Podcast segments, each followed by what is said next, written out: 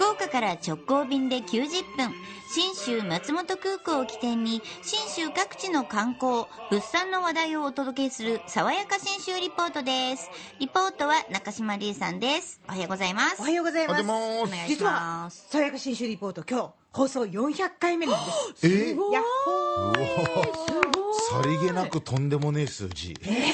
続いてるんですね。そうなんですよ。あーで、その中でもずっと取材してきた中で、はいすごいお気に入りの松本市のお祭りがあって、あら毎えー毎年1月の第2土曜日、日曜日に、雨市っていう、へえ。雨。うん、市。もう名前の通り、飴の市場があるというか、飴の販売も、それから展覧会もやってるんですけど、ここに、えーお祭りが乗っかってくる感じで、まあ、あの歩行者天国にして、えー綱引きやったりだとかですね、おみこしが練り歩いたりだとかするわけなんですが、実は今ね、あの第2土曜日、日曜日で行われてるんですが、ずっと江戸時代から続いてるんです、このお江祭り。戸時代から？そうすごっ。しかも、この起源というか、起こりの一つに、こういう楽しい説があって、敵に塩を送るっていう故事ありますよはいね。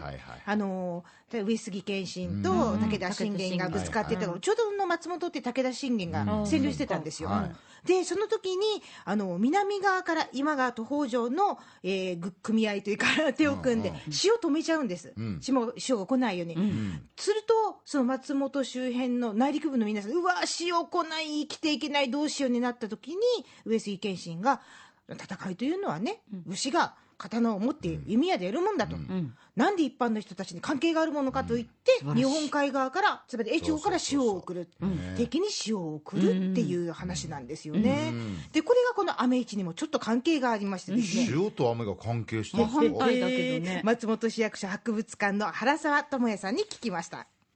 でその塩が、えっと、松本に着いたのが、えっと、1月11日だったことから、あの塩市っていうあの雨市は前身のお祭りですね。にあのの記念として塩市というものを、えっと開いたということであの語り継がれてるんですけれども、はい、あともう一つあの塩市の関係で、えっと、始まりのお話がありましてあの今深橋神社というところがありまして昔は宮村大明神とか宮村天神とかって呼んでたんですけどもそこの神主さんが本町2丁目の、えっと、に祠を持ってきてそこで塩を売り始めたのが塩市の始まりだというようなお話もあると。なのでどっちにしても450年から400年ぐらいの歴史があるということになります。塩の祭りだったんですね、もともとね。そうなんですよ。なるほど。でこのあの上杉謙信と武田信玄の話があるんで、この上杉武田方に分かれて、町の真ん中で綱引きするんですよ。うわこんな感じ。ー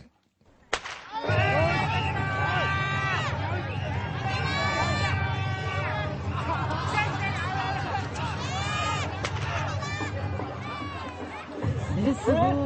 掛け声がですね、武田。で勝つと上杉方勝ちって私も去年これね一般人も当日受付で参加できるんです。よ、そうなんだ。で綱引かせてもらいました、もう無駄にテンションが上がります。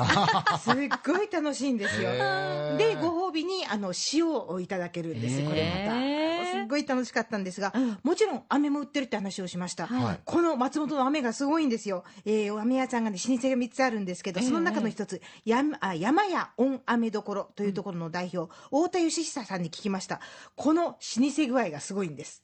うちが346年なんですけどもあとは220年とかだから160年とかっていう 一番若いところでも160年っていうその老舗がこう3軒集まってるというのはなかなかめ珍しいあ、まあ、都市なのかなというふうにも思いまして。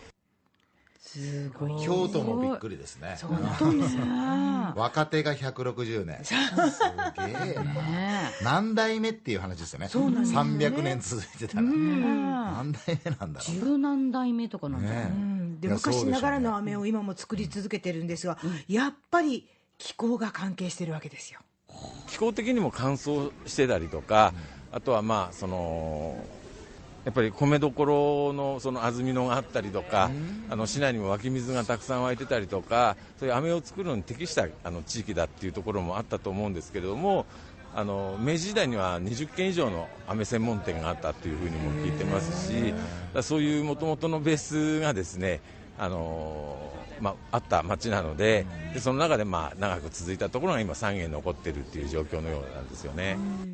なるほどだからね水飴をベースにこう飴作っていくとこう引いてあの、あの飴玉にした白玉飴とか、これこれにさらにミルクとバターを混ぜた同等飴とかですね、薄く伸ばしてピーナッツの入った板。飴あーあれも美味しい。めちゃめちゃ美味しいんですよね。それからあの、まあ、期間限定で黒糖の飴が出たり、あとこの飴市の時にはですね、うん、大きさがね、なんだそれ。5センチぐらいの真四角で、えっ、と、枕みたいな形してるんです。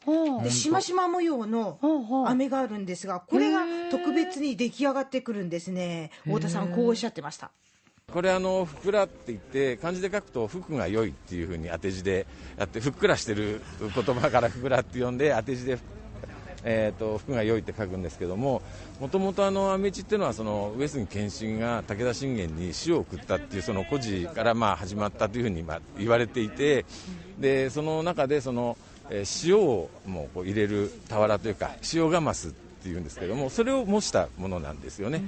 あのしましまになってる模様っていうのはその縄をこうかけてあるのをこう模しているのを表しているようです。すごえー服を呼び込むふくら、うん。服が良い、い。やえーオリックスのふくら監督ってすげえいい名前だったんですね。本当だ。ねうん。乗ってきたね。ねえいやいやそうふでも確かに福良さんね。ねえいいお名前で。えー知らなかでも松本駅とかまああと上田駅とか行ってもね駅前にやっぱすげえでかい飴屋さんあるなとは思ってたんですよね。あそう。うん、だからそ昔からこう長野の方は飴を愛してたんでしょうね。ね。の中にあるね。うん。ぜひぜひあの通常でも板飴とか売ってますんで、飴屋さんに買い物に行くのも楽しいかと思います、そしていいなあ松本の飴屋行きたいなと思ったあなたのために先週もううん。駆け込みでギリかもって言ってました、はいはい。富永さんと行く12はい。月11、12、13、2泊3日の新州旅なんですが、キャンセルが出たんでお急遽あの週明け月曜日まで受け付けてくださるということなんで改めてご紹介しておこうと思います。よかったらぜひ、えー国宝三昧です、松本城に行き、10月に国宝になったばかりの旧海地学ここ校に行き。もいいですよね。そうそれからさらに、はい。えー長野市内の善光寺にも行きます、私も行きたかった、えーここ。お数珠を作りうん。信州味噌を手作りしてそうそう持って帰れますよ、そば三昧でしょ、う。ん。温泉にも入るでしょ、はい。日本酒も飲むでしょすごい忙しいんでぜひ一緒に楽しみましょう。旅館もなんかいいそうですね、はい、美味しいものたっぷりです。はい。えーそば懐石のいい戸隠の宿に行ったり、日本書紀にも名前が載ってます。えー浅間温泉に行ったりと。そうですか。すごいよね。歴史好きにもおすすめの旅になってますんで、ぜひ、えー、と月曜日のお問い合わせください、西日本新聞旅行の電話番号が092-711の5518になります。もちろん福岡空港から FDA 富士ドリームエアラインズの直行便でひとっ飛び90分でお出かけします。そして来週ご案内しました、JA 全農長野のりんご三富士10キロ5名お当選ですはい。福岡市南区の稲吉さとみさん、宗像市の道山智子さん、久留米市の山口義弘さん、音楽郡水巻町の真鍋妙子さん、そして佐賀県神崎郡の森山和子さん当選です。召し上がってください。おめでとうございありがとうございます。爽やか新州リポート、中島理恵さんでした。